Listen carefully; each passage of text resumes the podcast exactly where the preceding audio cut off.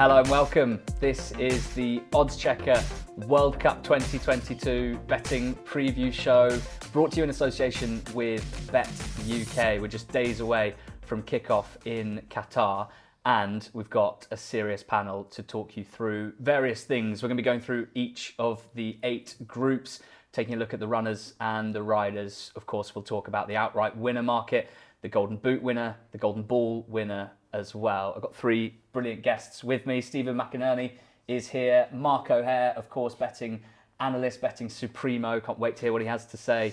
Uh, having done, I've no doubt, plenty of research. Mark and Raj Chauhan with us as well, tactical expert from the Premier League panel uh, Twitter account and other places as well. This show brought to you in association with Bet UK.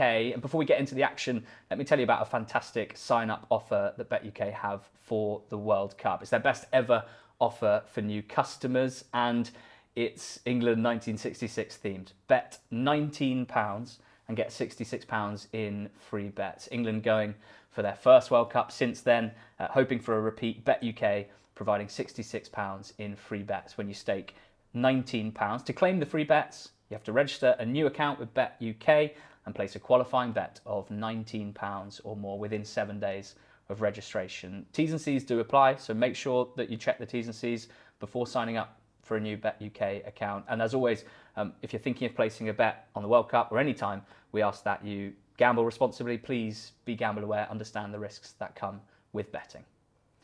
I think we should take a look at Group A first. Uh, no need to change uh, a standard formula. Um, we've got Netherlands, Senegal, Ecuador, and the hosts Qatar in Group A. Netherlands, understandably, a strong favourite to qualify from the Group 1 to 16 with Bet UK. Senegal and Ecuador is perhaps the most interesting question in terms of, of who the bookmakers are priced up to advance with them and Qatar big outsiders at 13 to 4 to qualify.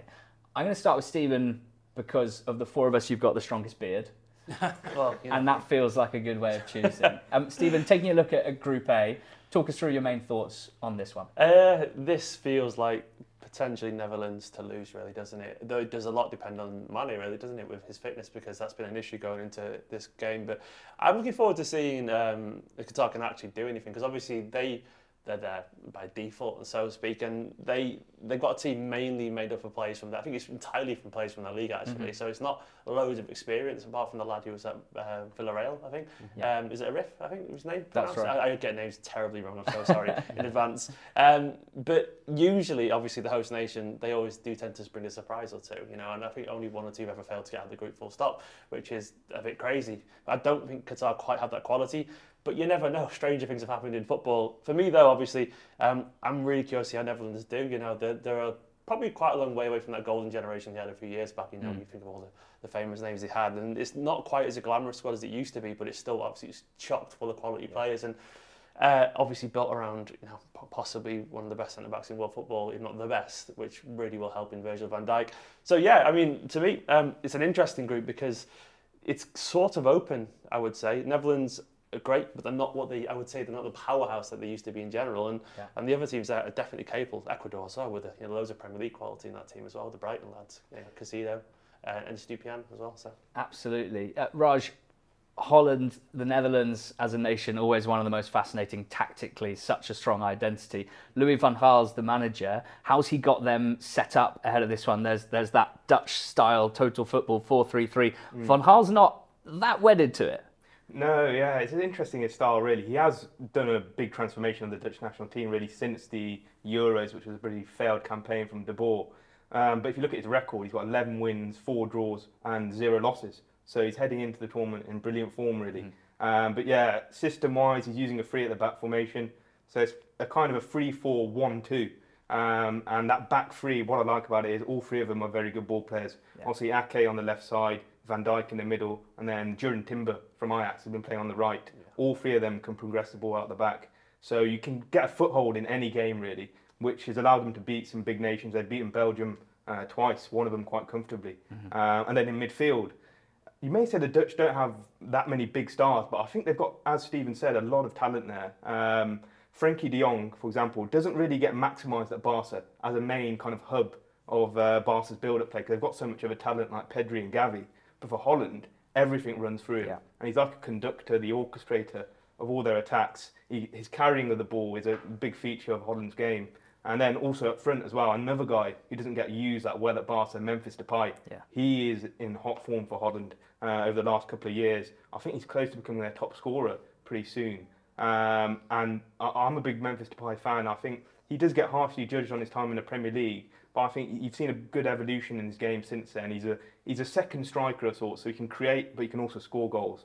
Um, so he played in the front two, Stevie Bergwijn uh, from previously of Spurs um, up front, and then behind that they've got another guy in form, Cody Gakpo from PSV Eindhoven. He's been on fire really this Yeah. season, um, and he's another goal source. So they're looking pretty good, I think, the Dutch, and could be causing a few um, waves in the knockout rounds as well. They've got some fabulous technical players. They have a style that, that could see them cut loose and, and play some exciting attacking football.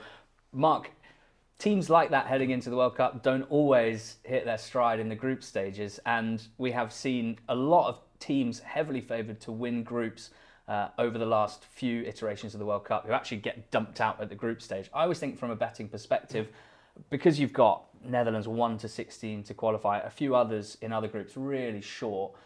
For me, the interest comes in can we work out who of the, the big dogs, so to speak, might struggle? Mm-hmm. And if they do, who's well placed to progress in their stead? So, Senegal, the AFCON champions, Ecuador, I've seen a few shouts for a little dark horse pick there, and then Qatar, the hosts. Talk me through what you're thinking here.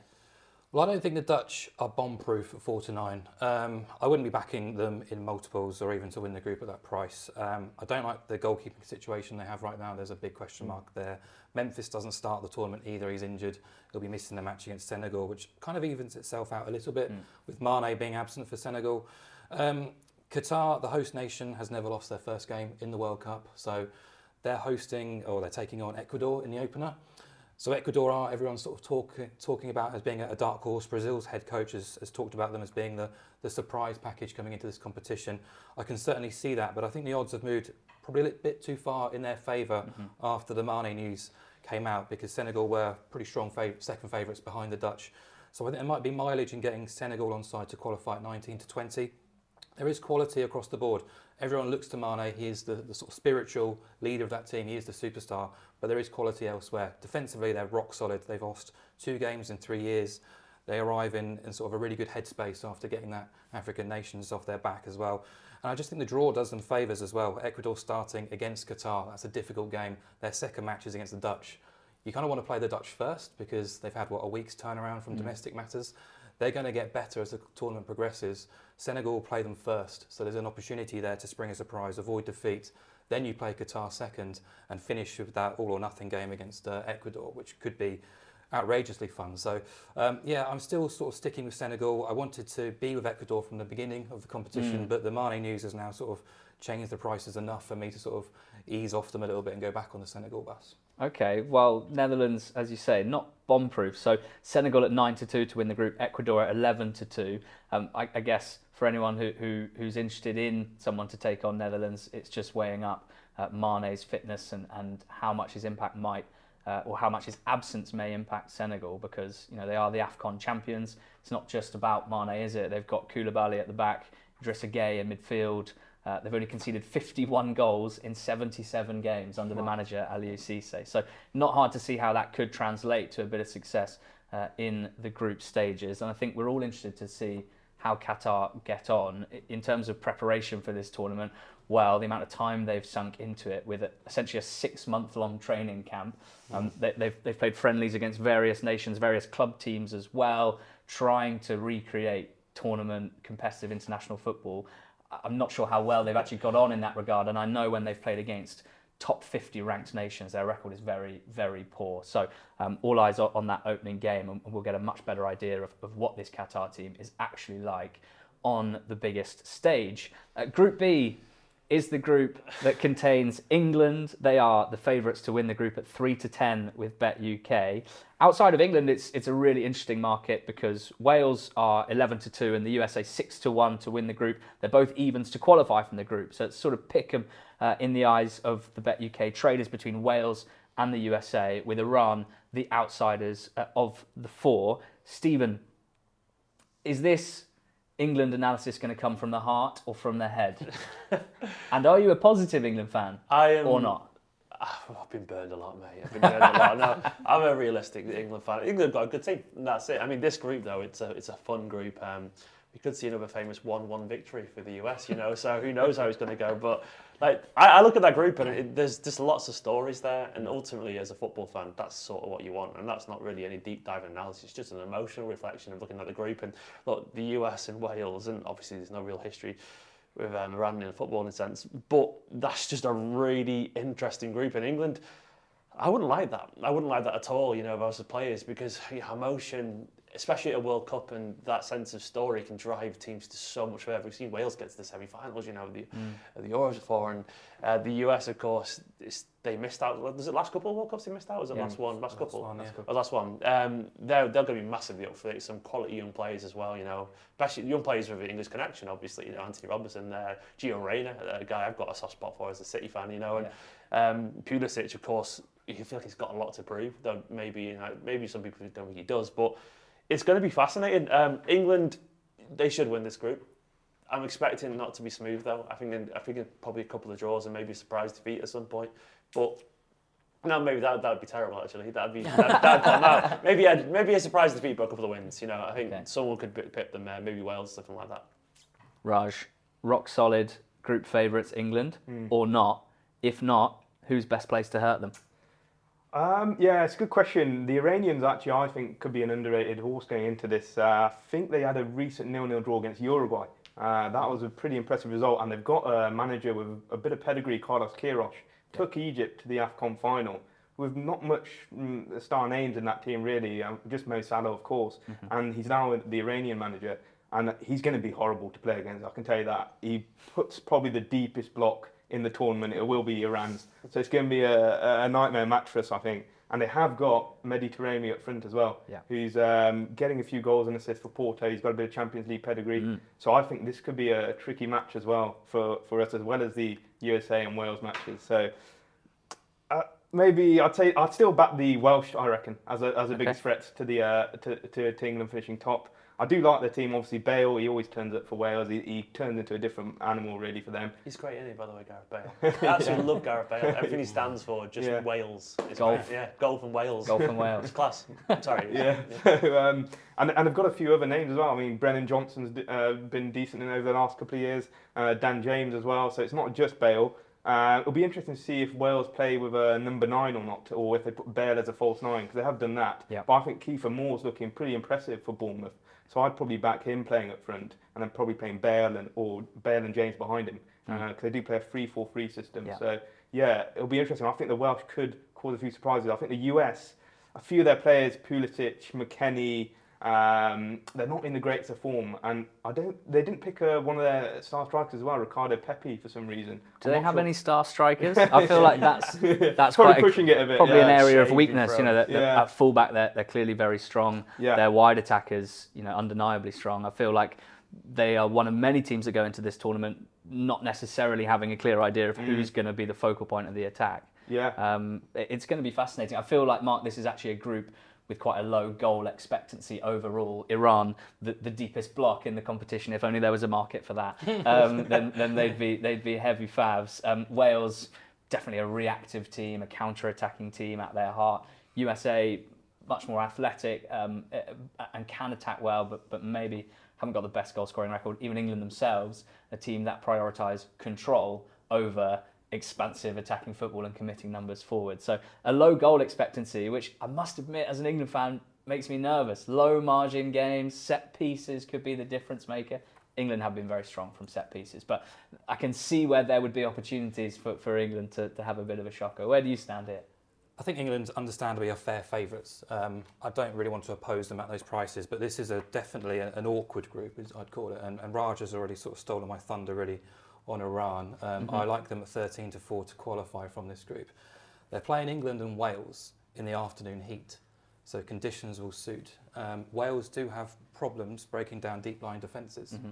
So unless Gareth is going to score a blinder from 30 yards or a free kick, which we know he's more than capable of yeah. doing, um, it could be a tough afternoon. Uh, and Wales have to play England on the final match day.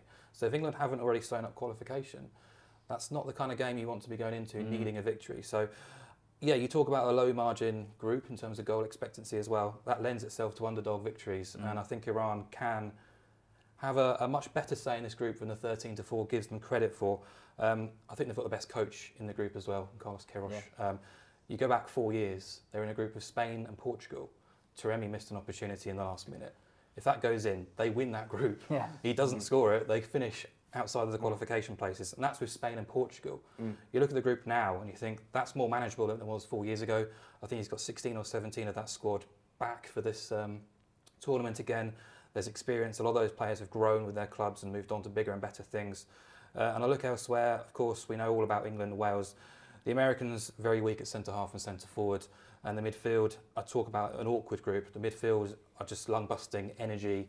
They're going to be in your face. How much quality is there to actually get the job done?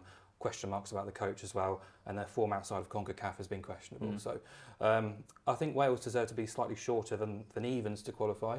I'd have USA as, as firmly third in, in the pecking order, but I think as a, a value bet wise, Iran at 13 to 4 is where I'd be going.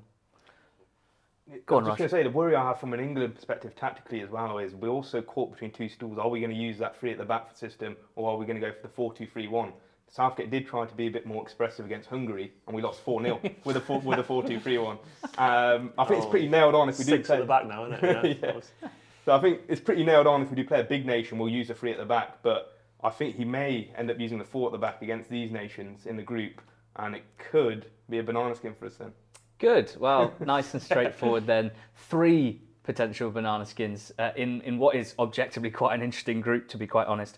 Um, I, I've got a good feeling about uh, the Wales team, and I suppose because the World Cup's the pinnacle for, for every single team at the World Cup, maybe the, the strength of this Welsh spirit that I have in my head is is less of you know is less of a uh, of a marker, but there's just something about them that that's hard, you know, not necessarily quantifiable in data or looking at stats, but I My, just my worry about Wales is, is the three games in a week. Ba- Bale has said on Monday that he's fit, he's firing, he's ready to play three games and three 90 minutes Yeah. in a week. We'll have to wait and see if he can. Ramsey, who's not really found a home in that midfield now for, for quite some time, really, probably since the, the last Euros but one, and um, Joe Allen as well, who can be quite influential and integral, hasn't been fully fit either. Mm. So there's a few sort of senior statesmen who you look towards to lead that group. Question marks over them, but I think that in terms of the young guns, they've got a, a really nice mix of experience and, and flair as well. So, yeah, as I say, I think they deserve to be second favourites, and I, I'm surprised that they're the same money as, as USA at evens. But uh, we'll wait and see. I think the Iran game could be key.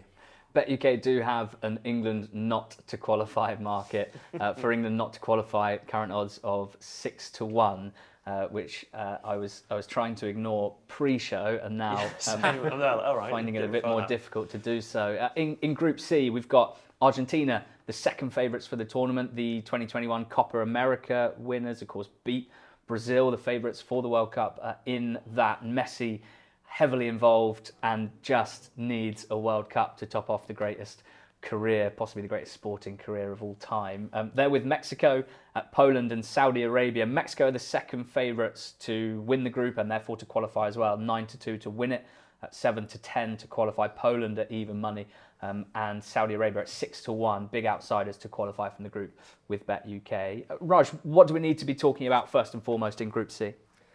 I think Argentina, they go into the group undefeated in 35 matches. That is a pretty ridiculous record, to be honest, yeah. Um, The remi- last team that went into a major tournament with a crazy unbeaten record was Italy, Yeah, and they, that's- won, and they won the Euros. exactly, yeah. So I If, think uh, if Argentina survive the group stage unbeaten, they break Italy's record as well for the most Wow. unbeaten games in international football.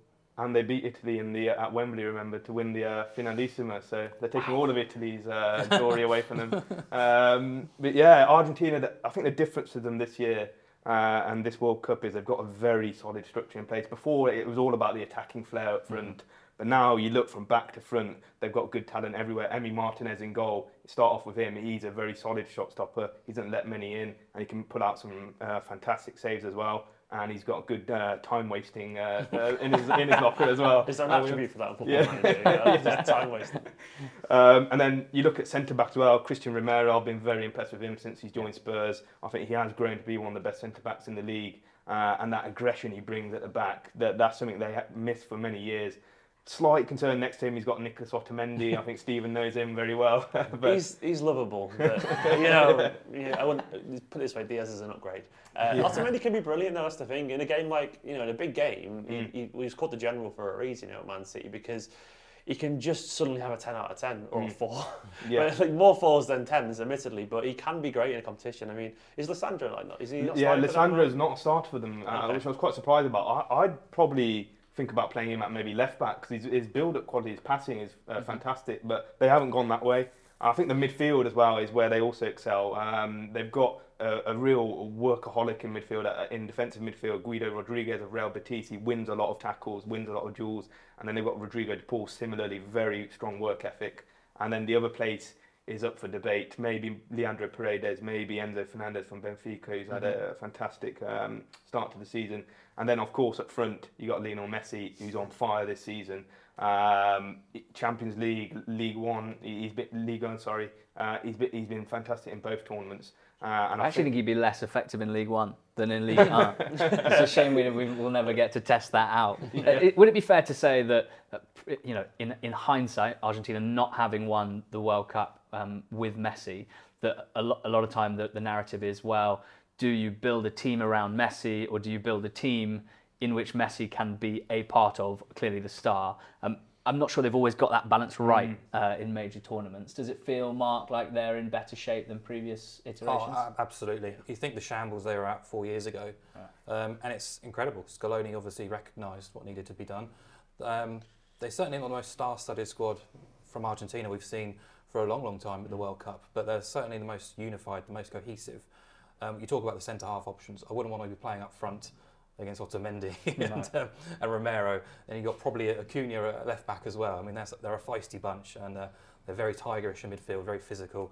But then they've got the ability up front. You know, Lautaro's had a, a great couple of years in Italy, scoring goals. He's really flourished, having Messi there for the ammunition. Di Maria as well, sort of had a bit of a rejuvenation as well. So, yeah, I like the starting 11. Outside of that, there's probably a few more question marks about who comes in if injuries do start to, to happen. But City lad's good. Alvarez, I've been watching him this season. He's the kind of person, once again, who'd be absolutely up for this. He's absolutely um, relentless. You know, he never stops running. And once again, in the tiring heat and stuff, I wouldn't be surprised if he contributes to quite a few turnovers, you know, defensively, especially for the last 20 minutes. And obviously, we know how important those little moments can be in football at a knockout competition. So he could be a bit of um, a hidden gem for them. And- And they re- received some good news. Paulo Dybala is also fit for the tournament, and he's been fantastic under Jose Mourinho uh, in Serie A for Roma this season. So, um, along with Alvarez, Alvarez and Dybala could be very handy options off the bench to change the game. flip side, you've lost Lo Celso as well, who's been pretty key and integral for, for a long time in that midfield. So. It, it feels like we can pretty definitively say that regardless of, of individuals and, and highlighting how important or not they are to the team, Scaloni has found a way of winning football matches, certainly not losing football matches, whoever's been available for him, winning the Copa America uh, as well, so getting over the line in a, in a, a major tournament, major continental tournament. I, I've seen that they, they were winning at half time in 12 of their 17 qualifying matches, so they've, they've been good at starting strong and, and you know, their Copa America matches, they're always going to be heavily favoured for the most part. So I dare say a lot of the teams will be sitting in and trying to frustrate, slow the game down. That's where a lot of big teams can struggle if they don't impose themselves early on in games. The data, the stats would suggest Argentina are very good at that under Scaloni. Um, has anyone got any strong thoughts on the rest of Group C? It feels like we think Argentina are pretty strong. Uh, Mexico, Poland, Saudi Arabia, who's looking strong? Saudi coaches, isn't it? It's Hervé Renard. He's won a Yeah. couple of uh, AFCONs, hasn't he? Very So- suave man, isn't he? yeah, unbelievably. An beautiful iconic man. international man. and winning an AFCON with The Zambia crisp as well. white You know, shirt. like it just that, that that's put him for that reason. I did as well. But you know that, that he's obviously got so much experience at, at international level and winning competitions and so on. That just makes them ten times more credible, doesn't Mm-hmm. it? And more effective. You just don't want to play them, you know, because he's proven time and time again that he can. You know, succeed at this level. So, um, yeah, elsewhere, you know, we just know the quality of the other two sides, and Lewandowski finally drew a good World Cup, I guess, as well, because he's, he's struggled a little bit um, in knockout stages, hasn't he, and so on. Um, but yeah, other than that, you know, Mexico, uh, they've been struggling a bit, haven't they? Or been, been the form's been a bit iffy under Tata Martino, so it's like they're they've got a little bit to prove, and I don't, I think they they're historically pretty good again at getting out of the groups, aren't they? It's just um, whether they can step it up this time, because to me, Poland, I feel like they've got a stronger shout than Mexico, personally. Yeah, I agree with that. I think Mexico, a big blow for them is they've lost uh, Jesus Corona, uh, F, uh, FC Porto's left winger. So he and he plays for Sevilla now, sorry, but yeah, he, he's um, missing for the tournament. And then also Raul Jimenez hasn't looked the same player in the last couple of seasons. So I don't think they've quite got the firepower. Lozano's looking okay for Napoli, but other than that, there's not much uh, to get excited about front. Whereas Poland, in contrast, have Lewandowski. They've got Arek Milik in top form for Juventus at the moment, and also Piotr Zielinski has been uh, a key man in Napoli's rise this season uh, under Spalletti. So I fancy them just to have a bit more in the final third than Mexico and, and take that second spot. The, these are the sort of preview conversations I love the most. Trying to compare Mexico playing in CONCACAF to Poland playing in the UEFA competitions, trying to work out, you know, two teams that look very different, have very different makeup, different strengths, different tactical approaches, trying to work out how that will actually look when push comes to shove. Mark, uh, prices wise, value wise, what are you making of Group C? Um, certainly not having Mexico at 7 to 10 to qualify. Right. Um, definitely not, um, for all the reasons that Raj has already outlined. Um, interesting because Poland's um, weapons are in forward areas. Um, defensively, I think they can be got at. I think they are quite suspect. If you're still relying on Kamil Gil- uh, Glik at centre half and Krychowiak at defensive midfielder, I think that's a that's a concern for me. But where are Mexico's goals going to come from? Uh, Raul Jimenez was a top goal scorer in qualifying with three. All three were penalties. Um, you do worry about them. There's a, there's a real mutinous atmosphere around Mexico um, towards Tata Martino over the last 18 months. They've lost key matches against the USA in finals in CONCACAF, which is unforgivable doing it once, but to do it twice in the same year, you know, they want him out. And um, there's all this obsession about getting to the fifth game, getting past the last 16 and playing a quarter-final tie for the first time in forever. But uh, I think they'll be lucky to get out of the group this time around. I think Poland have the edge, but it's a very difficult betting heat. But uh, just Mexico at 7 to 10 doesn't appeal to me whatsoever. So the default option is Poland. It's quite a short price as well as an alternative, but Argentina to score the most goals in this group feels like a bit of a gimme. It's three to five, so it's kind of ACCA material, I guess. Mm. Group D uh, has a, a very clear and obvious line after France and Denmark, strong favourites to qualify. Both of them at three to ten uh, with Bet UK. Tunisia eighteen to five and Australia nineteen to five. So neatly arranged in little pairs here. Um, Mark, from a betting perspective, France, the world champions, they won the Nations League as well in 2021. Deschamps, uh, the longest serving manager at the World Cup. He's won it before as a player, as a manager, uh, uh, uh, known as being a, a very adaptable tactician as well. Um, but Denmark, they feel like a really nicely balanced team, uh, and I know that they'll be a popular sort of dark horse pick. You know, m- my definition of the dark horse has to be anyone who's tenth or longer in the betting. There's a there's a group of nine teams you can kind of rule out; they don't count as a dark horse. Um, Denmark might be the, the most fancied of the rest. What do you make of this group? Love Denmark, uh, love them to bits. I backed them at big prices at the Euros and was heartbroken when they uh, lost to England in the semi-finals. To even get to the semi-finals, considering what they went through in that tournament, is admirable, really. And I know a few of their games in the groups were at Copenhagen, and they were backed by phenomenal support, really. But uh, you're right, this is a team. Um, they might not be, there might not be a, a huge amount of stars in that squad, but they're absolutely cohesive and they know exactly what they're doing. They've got a head coach who's incredibly adaptable, incredibly smart as well. They've turned over France home and away this calendar year. They know how to beat the big guns. And um, with Christian Eriksen back in the fold as well, you've got that bit of X factor. So I think at centre half and I think wing back situations as well, they're very, very strong. Centre forward is always the doubt with Denmark, but I think they scored, I think they had 18 different goal scorers during qualifying, which is remarkable. really, it shows the, the versatility of that team. Um, and yeah, I, I think uh, as an outright dark horse, I think you're probably getting around 33 to 1 now, possibly slightly bigger on Denmark to go the distance. It's probably at the right price now. Smart people got on them at 100 to 1 12 months ago. Yeah. That's definitely the wrong price. But yeah, they're, they're here, and I think to win the group um, at 5 to 2, that's where I'd be looking over France because there are question marks over France right now. That World Cup winning, mid, winning midfield has been ripped up with injury. Kimpembe's now been ruled out as well for the tournament. Don't think it's the biggest loss, but um, they've got options elsewhere at centre half. But that midfield, we know they're talented. The, the likes of Tchouaméni, Camavinga, Rabiot's now going to be back in the midfield, uh, or whatever your views of him, of him are. But they're two youngsters who, you know, to be sort of parachuted into into the same roles as uh, Kante and Pogba. That's a big, huge, big shoes to fill, really. And and the feeling in France right now is is concern. So. Um, they didn't want to be drawn in the same group as Denmark. They are, so we'll see. Because the, the, the carrot in this group, to win the group, you avoid Argentina probably in the last 16 if the betting plays out as we expect. So that match between the two is massive. And yeah, you're right, just put a line through the group after that because Tunisia and Australia have to play well above themselves to have any sort of opportunity to, to qualify. Agree with that, Raj? Yeah, definitely. Um, I think the interesting thing with France is they've gone away from that blueprint which won the 2018 World Cup, and they've kind of been forced to with Kante, Pogba having injuries, and then Griezmann also suffering a bit of decline. He Deschamps was, was using a 4-2-3-1 system, but now he's gone to a three at the back. Um, it's been interesting. It did lead to the Nations League win, as you said, uh, Ali, in 2021.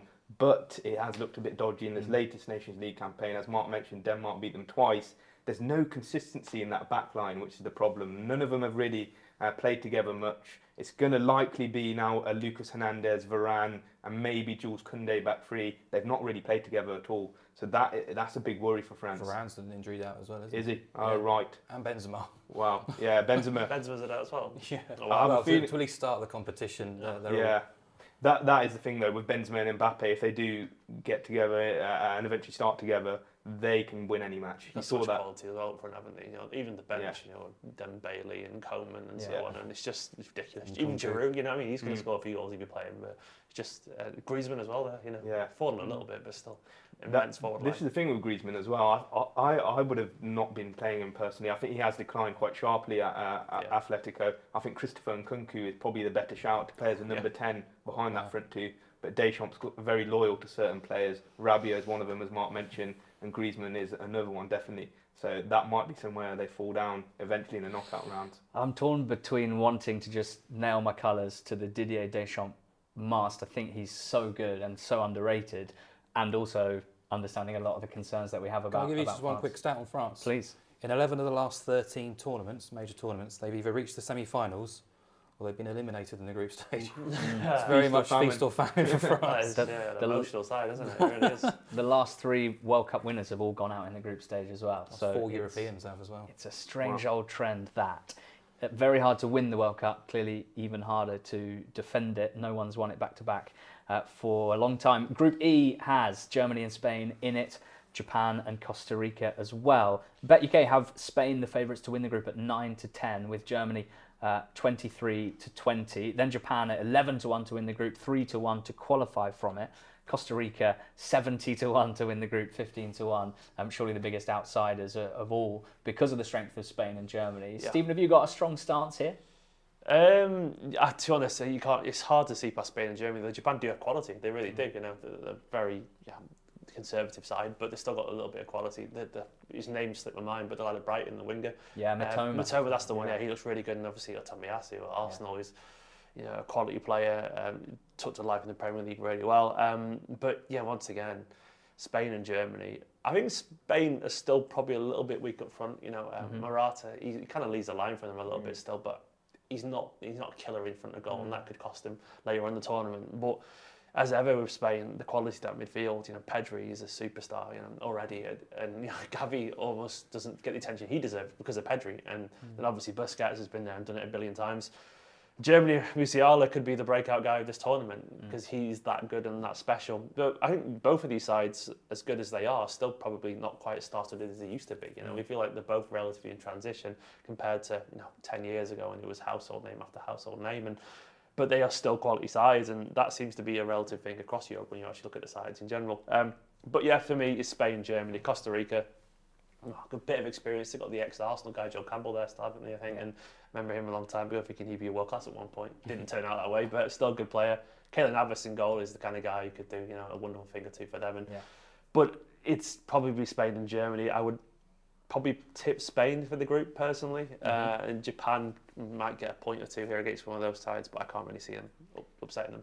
So I personally want to be with Japan uh, to qualify. Go on. I, I I've got a very good feeling about the way that they might set up and, and how they could, in theory, hurt Germany and Spain if they can defend their own box strongly enough because of the talent that they have, particularly in those attacking midfield and, and wide options. The, the difficulty is they are up against, or they're probably in the, the about as tough a group as they could possibly in, uh, be in. Mark, my question to you basically is: if I want to ride with Japan, three to one to qualify from the group, who's most vulnerable out of the two favourites for you? Oh, it's a tough question. Um, it's a tough question because I agree with Stephen. I think both are probably a year or two away from, I wouldn't say peaking, but being sort of probably real challengers and contenders to go the distance. Mm-hmm. But I got such trust in the head coaches of both, Luis Okay. Enrique and Hansi Flick. Um, What does Flick's Germany look like compared to Jogi Löw, who was there for so long? God, where do we start? Um, well, he's tried to basically take the, the Bayern Munich model to the national team, Mhm. and it's definitely suiting the likes of Jamal Musiala, who we'll get to later in the show because I've got a price which is barely too big to be true, Okay. um, but probably tell what it is. Um, but uh, yeah, I mean, yeah, very gung ho, very forward thinking. Issues at fullback still persist. They're likely to play Kehrer at right back, Mm. who is a centre back by trade, and, and left back you've got a, a wing back in Raum who loves to get forward and probably not so good defensively. So they're, they're issues, but I think midfield is a nice balance. You've got the three behind a, a central forward who would have been Timo Werner, but uh, that's uh, no longer possible because of injury. So um, I like Germany. Um, I like Germany actually to score the most goals in this group at 21 to 20 because of that forward-thinking attitude. Um, Spain, brilliant between both boxes, but then centre half is a mi- massive issue. If you're going to start Eric Garcia in a knockout game, He's naff. as a as a Man City fan, genuinely, I, I lovely man by all accounts, but I just don't I don't see it at all by any stretch of the imagination. I, I, I really just don't get it. With Eric Would you Garcia. prefer to have Otamendi or Eric Garcia? Absolutely Otamendi, because I know Otamendi at least stands for something as a as a defender. I, I, that sounds really cruel, but I just don't rate Eric Garcia at all. I think he's passive, he's timid, he's not strong, he's not fast, and he's quite short. And he's a good passer, but that's just basically about it. It's interesting. You can see that in the Champions League knockouts. Otamendi actually stood up for Benfica and qualified them for the knockouts. Whereas Yeah. Eric Garcia, his mistakes were costly for Barcelona uh, against Inter Milan. Um, I do think Spain are more vulnerable than Germany. I think one key aspect is their forwards aren't in as good form as Germany's. Sane, Gnabry, Musiala, they're all hitting their stride recently. And even Kai Havertz in the last international against England scored two. So I think it will be that front four. And Germ- and Spain, sorry, will probably line up Morata on the, up front, uh, Asensio maybe off the right, and Ferran Torres, possibly Ansu Fati. But Ansu Fati again hasn't hit his strides like he did pre-injury. Um, so yeah, that those two attacking lineups, I think Spain could be vulnerable against Jap- uh, Japan, especially. Spain, Spain start the tournament against Costa Rica, who are going to be one of the most defensive teams in the whole competition. Mm.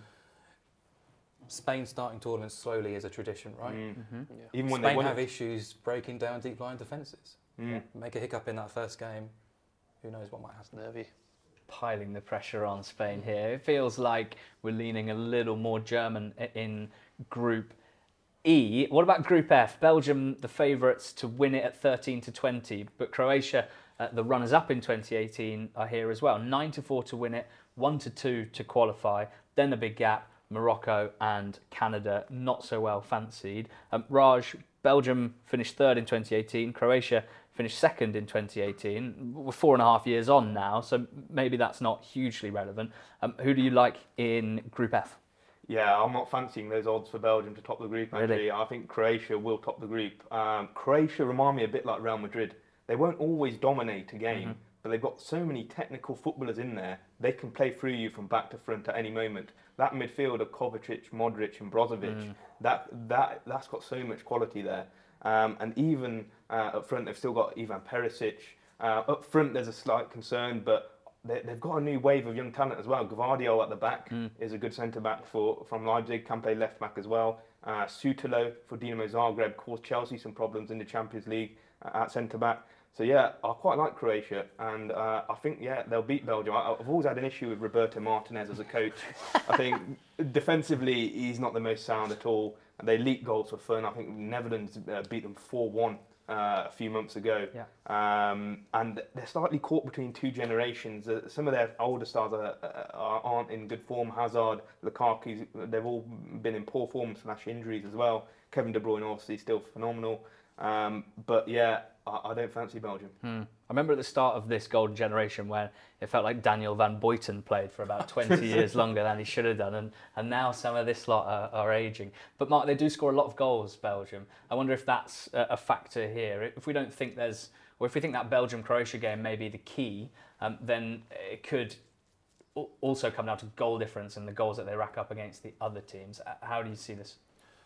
I agree with Raj. I think Belgium are, are, massively vulnerable in this group. I think it's it's much more even than the odds suggest. Uh, I can make a claim for all four teams. I can also oppose all four teams okay. in different ways. Uh, just on Belgium, so across the last three World Cups, these are the nations who have bombed out in the group stage at one point or another. Germany, England, Spain, Italy, Portugal, and France. Mm. It can happen. Mm. And I look at this group and think it can definitely happen here. And there's no way I want to be with Belgium at 13 to 20 to win the group for all the reasons Roger's outlined. But that, that centre half partnership still, Alderweireld and Vertonghen, I mean, what, they're 35 each? Mm. But the back three are all playing in Belgium, which kind of goes to show you the standard of mm. where they're at right now. Martinez is kind of refusing now to sort of change things. He's being very loyal to the old guard. The flip side is you've got Courtois, probably the best goalkeeper in the world right now. Mm. Kevin De Bruyne, probably the best midfielder in the world right now. Mm. So, um, but I mean, I can make you know you've already gone through Croatia. I'll, I'll, I'll go and leave them. Morocco are the team that really interest me in this group. Really interest me. Um, they made a coaching change at the start of the year, and there's a, a completely different outlook now in Moroccan football. They're feeling confident. They're feeling um, optimistic. Uh, they feel like they've got an opportunity to qualify. You look at the team that might start. Bounou, the goalkeeper at Sevilla, mm-hmm. rock solid. Centre half, Saïss, and the, the guy from West Ham. Aguerd. Aguerd. Yeah. They are brutally strong. Yeah. They've got the best fullbacks in the competition. Mazraoui yeah. on one side, Hakimi on the other. It's not bad, is it? Centre midfield is possibly a weakness. Yeah. But going forward, you're relying on El Nesyri. I know he's not consistent, but he's better than some of the options we've got in this competition. Well, exactly. And then you've got um, Ziyech back from international exile. Uh, Boufal as well, uh, a lovely QPR boy, Ilias Chair as well. I was waiting for you to mention Big Ilias. So um, yeah, I, I, think Morocco are massive dangers for all these teams, and, and, they're two to one to qualify. That really appeals to me. But you can't rule out Canada either. Um, the issue of Canada is, is their, their sort of lack, lack of testing against mm. teams outside their own region. But look out for Alphonso Davies. Obviously, everyone knows all about him, but he plays much more offensively for Canada than he would do for Bayern Munich. And mm. uh, He's a, he's a few big prices in the anytime goal scorers if you look at them individual matches. He's on penalties as well. Stephen, we might talk about KDB later on, but I'm interested to know from a City's fan point of view, a City fan's point of view rather. Um, I, I saw something online the other day that suggested that there was still some question marks about KDB very specifically in the biggest matches that he's played in his career over the last few years in terms of City and not getting over the line in the Champions League. Um, is that in any way fair or ridiculous when I it comes to KDB? It I seems relevant here at least. Five percent fair, ninety-five percent ridiculous. Okay. There's not a single footballer in the history of the game that doesn't have the odd, you know, the odd bad game. Um, yeah. It just so happens that. Uh, he's been in a City side that unfortunately bottled it around him often. He wasn't just like De Bruyne obviously went off injured in the Champions League final. Um, really good, decided to smash his face, um, which was unfortunate and you know left him numb literally for months.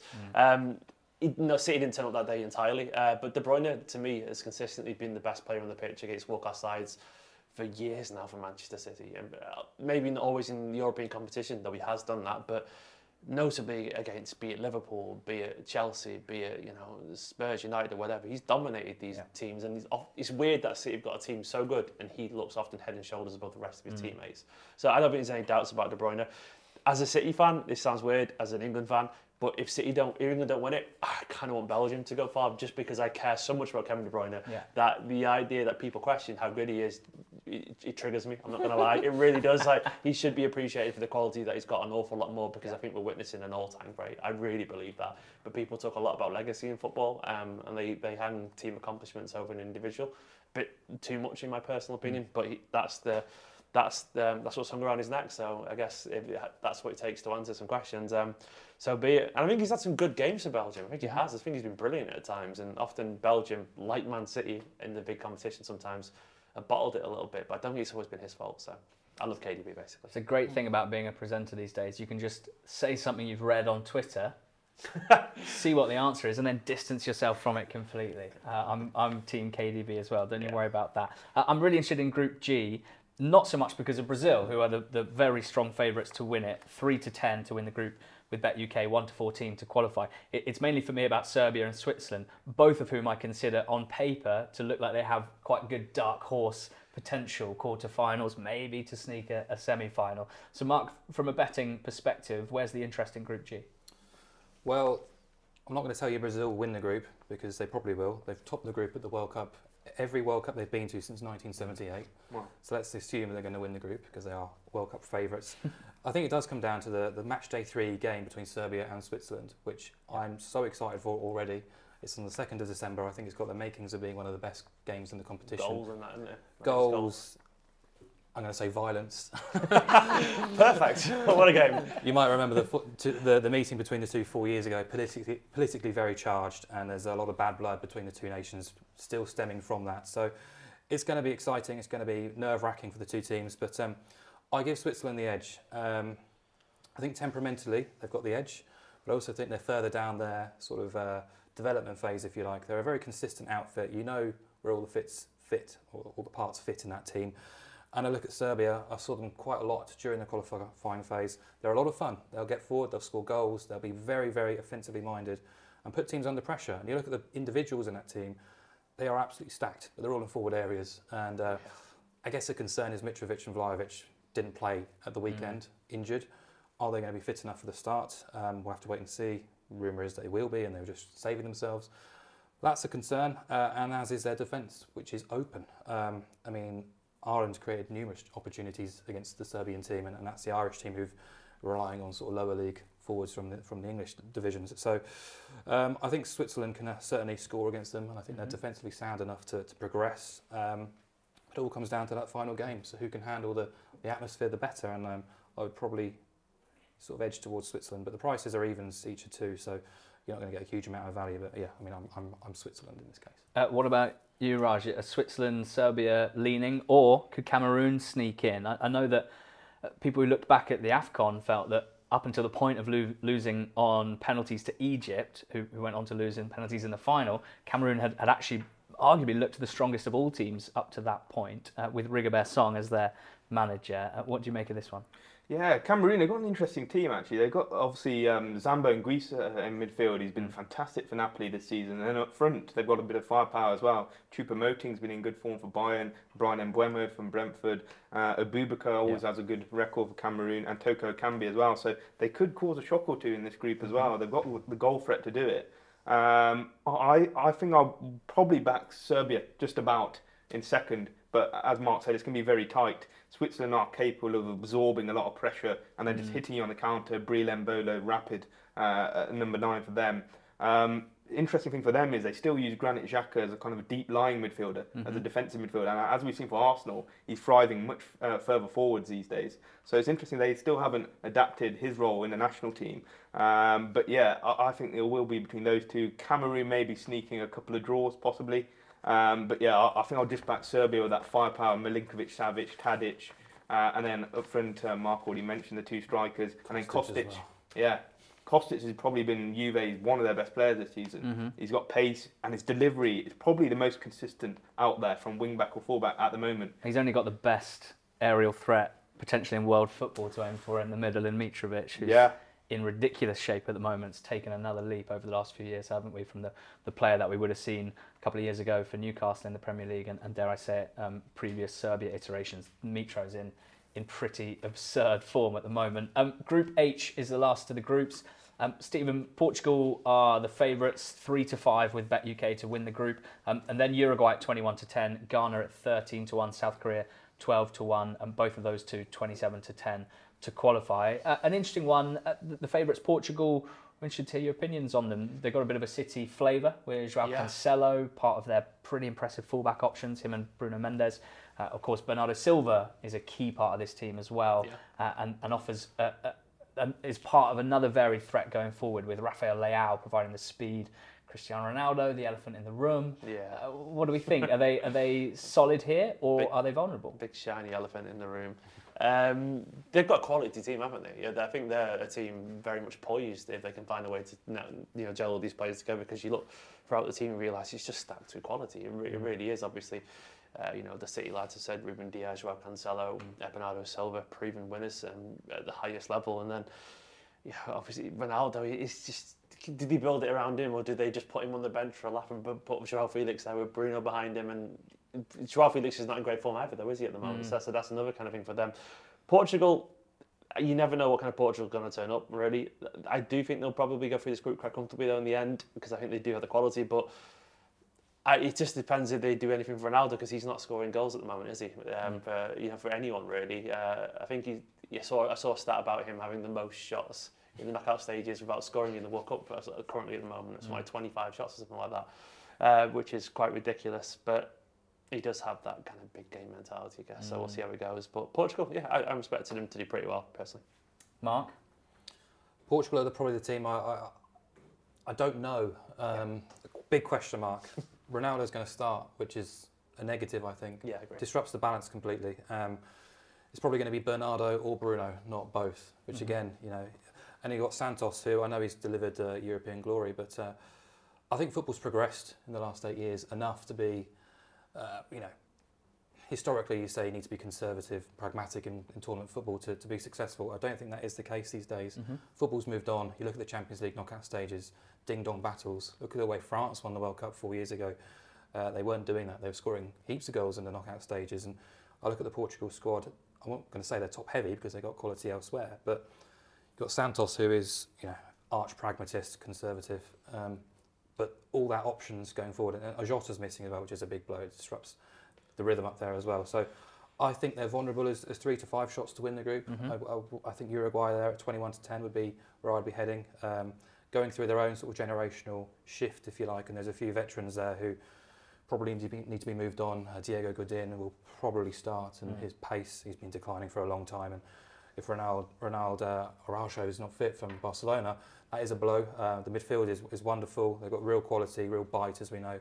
Uh, they're probably still sort of hanging on to, to Luis Suarez, but can he play three games in a, in a week is, is doubtful. So you're hoping that Darwin kind of gets into that sort of centre forward spot and, and they build a team around him. So yeah, I like Uruguay. Um, I've got doubts over Portugal at three to five. I think they're, they're short enough to oppose. Mm. I'm wondering about South Korea. They're, they're you know, clearly not as, as well fancied as Uruguay, who seem a very popular kind of dark horse pick, shall we say, um, betting wise. Raj, where do you stand with, with Uruguay with this sort of mixture of generations? They don't have Oscar Tabarez, who was their manager for ages. It's Diego Alonso now. They've still got Suarez, Cavani, Caceres, Muslera, and Diego Godin as well, all 34 or, or older.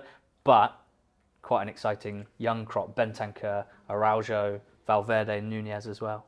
Yeah, it's interesting you mentioned the coaching changes. That has actually had a real positive impact on Uruguay. They were actually not looking at qualifying for the for the World Cup. Hmm. And Alonso comes in, changes the system 4-4-2 now, very organised, and they've got flair all over the park now. Oh, you mentioned Bentancur, he's in very good form for Spurs. Valverde, probably been Real Madrid's best player this season, playing on the right wing, and I expect him to play on the right wing of the 4-4-2 again and chip in with plenty of goals and assists. And then I like that strike partnership of Nunez and Suarez.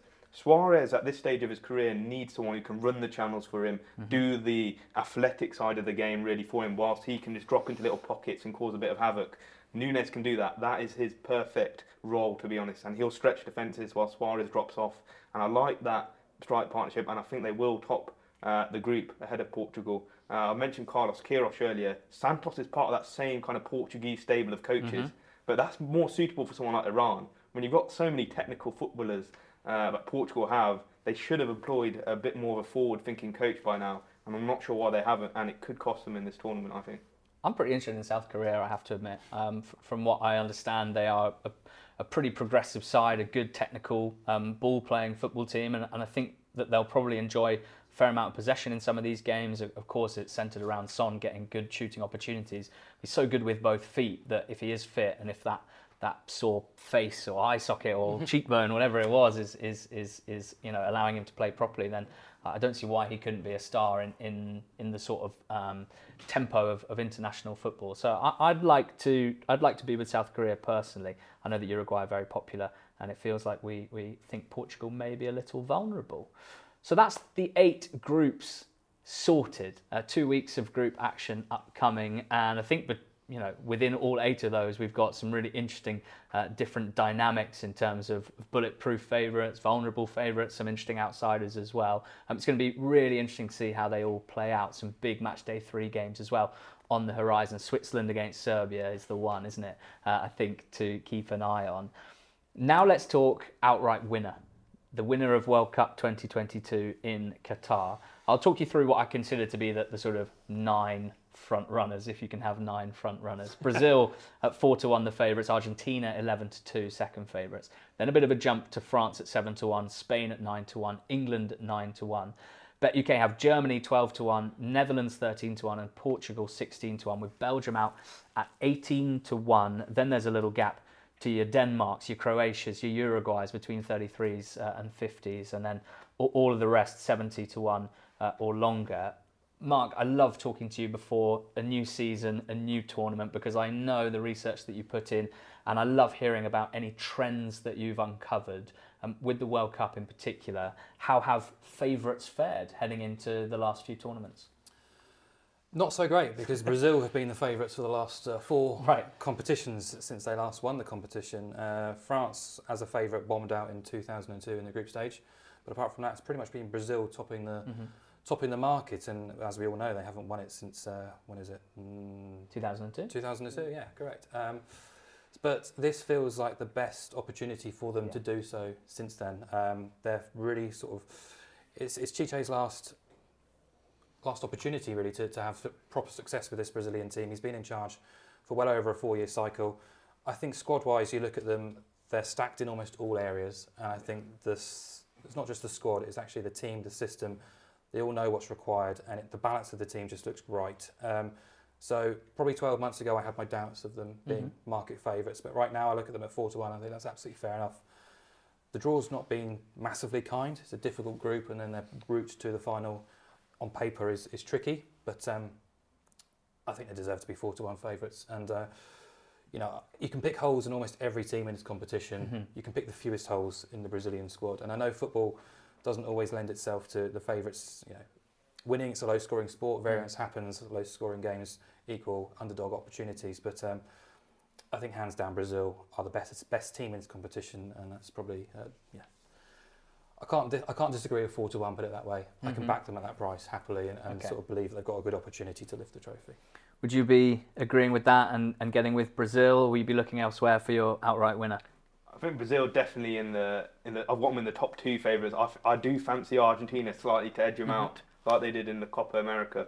Um, I think this Argentina has a great balance between pragmatism and flair. There's a lot of strong defensive players who have a lot of intensity and high work rate and aggression. Mm. I think that could push them over the line ahead of Brazil, who have got a bit more attacking flair in those front four slots. But yeah, Argentina, I think defensively have that attitude, which is which uh, lends itself very well to tournament football. And I think Messi as well, the form he's in, I think this is actually the closest we've seen to peak Messi for a while, Wow. even in his last season at Barcelona. So I think he could push him over the line, and Lautaro as well is in good form. They've also won obviously the Copa America recently, so that's a massive, massive weight off their shoulders. in which the I think- American R as well. Yeah, exactly. Yeah, which is I, I definitely I think this this been hanging over them for an awful long time, and Mm. Messi in particular. He was, you know, expected to do something. Finally, did it. You can see how much it meant to him when he did. So I think Argentina, are, yeah, they're incredibly well placed. I reckon. Um, once again, obviously, recently they've got past Brazil to win the Copa America. So uh, yeah, I think they, they've got a very good shout. Personally, they are my favourites going into it. Um, you know, uh, Brazil obviously could be, but Argentina to me, I, I, they're my they would be my sweepstake. Put it that way. Mm. At a chunk, chunkier prices, which of the following do we want to sort of hitch our wagon to? France at 7 to 1, Spain at 9 to 1, England at 9 to 1, Germany 12 to 1, Netherlands 13s, and Portugal 16, Belgium 18 to 1.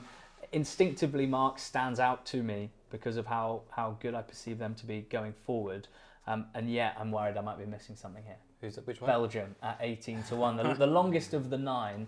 Uh, I'm, I'm interested in. Well, Um, Belgium are the, probably the, the main ones of that nine I want to be against in this competition. There you So go. they're the one. Amazing you how quickly my opinion has changed they're, straight away. they're the ones I can see out of all of those teams having a, an early exit. So um, uh, to be honest, I wouldn't back any of them at, at those prices. I'd be looking beyond that. Um, and obviously, it's massively reliant on the draw. But Denmark, we've talked about, if they win that group, they avoid Argentina in the last 16, and then the price contracts significantly. Uruguay, we talked about, is potentially topping that group. If they Mm. do so, they avoid Brazil. Um, their odds will contract massively as well when they get into the knockout stage. And, and they're the two China teams who we know set up uh, in terms of how they will set up. They'll be very difficult to beat, um, very physical, and uh, I always like a team like that who are, Mm. you know, if you're an, an opponent going into a game against Uruguay, you're not exactly relishing it. Are you? you know this is going to be a battle. We know this is going to be a, a dogfight, and you could probably say the same about Denmark too. And I think that's is always a, an asset to have on your team if you Mhm. on your side if you're looking at a bigger price. So I, I agree with the lads. I think it's, if it's not Brazil, it's probably going to be Argentina. I'd happily avoid all the European nations right now, apart from Denmark and uh, Uruguay. Stephen, it's very rare that a dark horse or a long shot wins the tournament, but that doesn't mean that you can't still go deep within it. And England have got a chance. You know? in in terms of semi-finalists, you know, Croatia in 2018, got Turkey uh, back in the day. Did we have um, Uruguay reaching the semi-final as well? I think in 2010 was it? So uh, of of the of the the long shots of the outsiders, who, do you think has the best chance of going the deepest? Shall we say? you look at the odds and you're like, Wales have proven that they can do crazy things in this competition. Once again, that's entirely emotional, but that's the kind of side that they are. And uh, then, you know, Serbia, they have goals in them, and goals matter in knockout competitions. Um, you, would anyone be surprised if you know someone puts across a cross on Mitrovic's head and you know, they go through to the quarters? Yeah, suddenly that's not that wouldn't be unheard of. Um, well, it would actually, but you know, you know what I'm saying? Yeah, like it could actually happen. And there are there are there are potential upsets once again with the weather being a bit of a leveler and the time of the time of the year. You know, it's it's going to be Christmas time, and it's it's a strange tournament by default anyway, given. Um, given when it's happening, given the heat and so on, so there's a lot of the quality will be leveled out by fitness and preparation and so on. So yeah, a couple of teams like that for me. Um, yeah, yeah, Serbia, maybe Wales. Who knows what USA are going to do? Uh, They're not going to do anything incredible, but you never know. They could get to the, yeah, to the knockout stages uh, and uh, surprise a few people. Raj, tactical expertise coming out your ears. Um, what does that what does that point to uh, out of the, the long shots, the outsiders?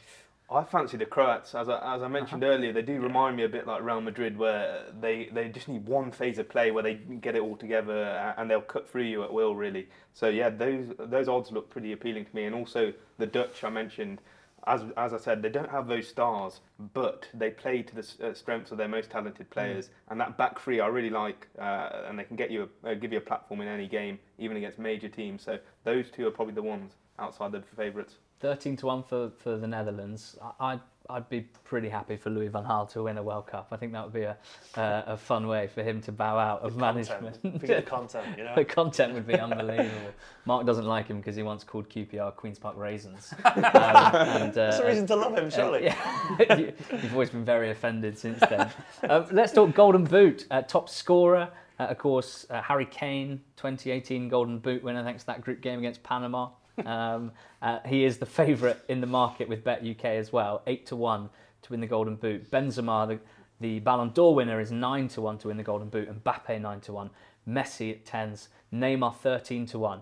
Then we got Ronaldo 15 to 1, Memphis Depay 22 to 1, same as Lautaro Martinez, Lukaku at 24 to 1. Then we're getting to Rafinha and Gabriel Jesus and Vinicius Jr. They're all at 30 to 1 um, with Bet UK. I think this is a, a an interesting market. I think that there there must be some value at chunkier prices, Mark, in terms of, Yeah. of trends in this market. What happens in the Golden Boot market in World Cups? Does the favourite win it? Uh, not always, no. Only two favourites have won or even placed in the top goal scorer market since 1994, which like is. A, you know, obviously a back mark against Harry Kane, who I think was a 16 to 1 shot four years ago, Mm-hmm. um, doing the business. The average price of the top goal scorer since 1994 is 56 to 1. And of the last 11, four of them have been priced up at 100 to 1 or larger. Wow. James Rodriguez was 150 to 1 back in Brazil. Wow. Uh, 14 of the last 17 top goal scorers or shared top goal scorer winners reached at least the semi finals, and 13 scored at least two goals in the group stage. Obviously, it helps to, to sort of get your figures up in, in the group stage against the, the minnows of the group, shall we say. What's Musiala at? Does anyone know? Because that's the kind of person I can imagine just scoring, you know, a couple Stole of races. thunder, Stephen. Oh, I? I'm so sorry. Yeah. We Passing it over to you. Uh, we haven't got a price for Musiala. Some of the some of the longer odds: Lewandowski at forty to one, Sane forties, Sterling forties, Gnabry forty five to one, Griezmann forty five to one, Mitro and Nunez and Ferran Torres are at, at fifty to one. Um, Raj, uh, any goal scorers you want to be getting with uh, ahead of the World Cup? I think Lautaro Martinez is the one that stands out to me. That group looks pretty weak for for Argentina to to beat a, to a few teams uh, handsomely. Uh, Mexico, Saudi Arabia. I can see Lautaro notching up a hat trick or two in there. Um, and then outside of that, Darwin Nunez at 50. I think that's actually was it 50? Did you say? Yeah, yeah. Yeah, that's Yeah, a decent interesting. price. Uh, if we expect Uruguay to cause a few shocks, and he's in good form, scored two against Southampton at the weekend. So yeah, that could be a decent bet. Mark, you just talked about all of the different trends, the, the, the stats. When you put them all into your model, apply it to this 2022 World Cup market, what gets spat out as value? Lautaro Martinez, massive, massive fan of that price. Um, consider Messi's what ten to one. Lautaro has uh, been in fantastic goal scoring form for Argentina under Scaloni. Uh, really sort of found his place there. He'll have uh, ball laid on a plate really from Messi and, uh, and Di Maria. You know, it's a match made in heaven really. But it's a bigger price, um, which on Oddschecker you'll probably get at least 120 to one. Probably a lot bigger would be Jamal Musiala um, playing at the tip of that uh, German attack. He's being written off. You look at the price of Sane, uh, Muller, uh, Gnabry, um, Havertz. He's a million miles away from price wise, and he's I think he's got 11 in 13 for Bayern in the Yeah, it's Bundesliga. His record in the Champions League is exceptional. Um, he is he is the real business, and I think this Germany team will score goals, and he will be in. He'll be one of the better players at this World Cup for sure. Exciting, a good name to have flagged up there. Um, what about the Golden Ball? This is player of the tournament rather than top goal scorer. Um, how often is it the same player that wins the Golden Boot? Who wins this award, Mark? Uh, not often, actually. Um, veterans tend to thrive in this. Four of the last five have been aged 30 or over. Luka Narratives. Modric. Yes. yes. Narrative-based award. This. And narrative is exactly why I think people are best advised to split their stakes between Lionel Messi and Neymar. Right, the two favourites, Messi Yes. and Neymar, both nine to one. Just to give some of the other um, well-fancied names: Mbappe eleven to one, Benzema thirteen to one, De Bruyne fifteen to one, Kane seventeen to one, Vinicius at twenty to one. So it is clearly, you know, uh, priced up. The, the best players for the most well-fancied teams are being priced up here, Yeah. uh, and you want the you want the the joint favs. Well, they're the obvious picks, aren't they? They're probably playing in their last World Cup for Messi, definitely is. And uh, if they were to win the World Cup or go close, let's say we have a, a surprise winner outside of the top two in the market, um, they're still going to be there or thereabouts. Modric won it without having to win the competition outright. And uh, I think as long as, as long as they have a decent tournament, they're going to be in this uh, in the reckoning for sure. If you split your stakes, you're basically thinking about four and a half to one. Um, For either to win, which I think is uh, obviously you look at the price of the two teams to win outright. If Brazil are to win, Neymar's going to be very much up there as one of the contenders. If Argentina win, I think it's close to. I'm going to say it's a guarantee, but it's going to be very, very hard to dissuade people from, from, from Messi for sure. So, you know, if you if you were to sort of back both Brazil and Argentina to win the competition, you get about 15 to eight. You actually back both Neymar and Messi to win the golden uh, the golden ball, not the boot. Um, you're getting about four and a half to one, so double the price. Quite difficult to argue with the logic there, uh, Raj. Any other names you want to flag up? Yeah, I think Memphis Depay could be a decent shout if the Dutch uh, could get a bit further in the competition. I think he, as I mentioned, he's a creator and a goal scorer, and that always lends itself well to being up for a golden ball.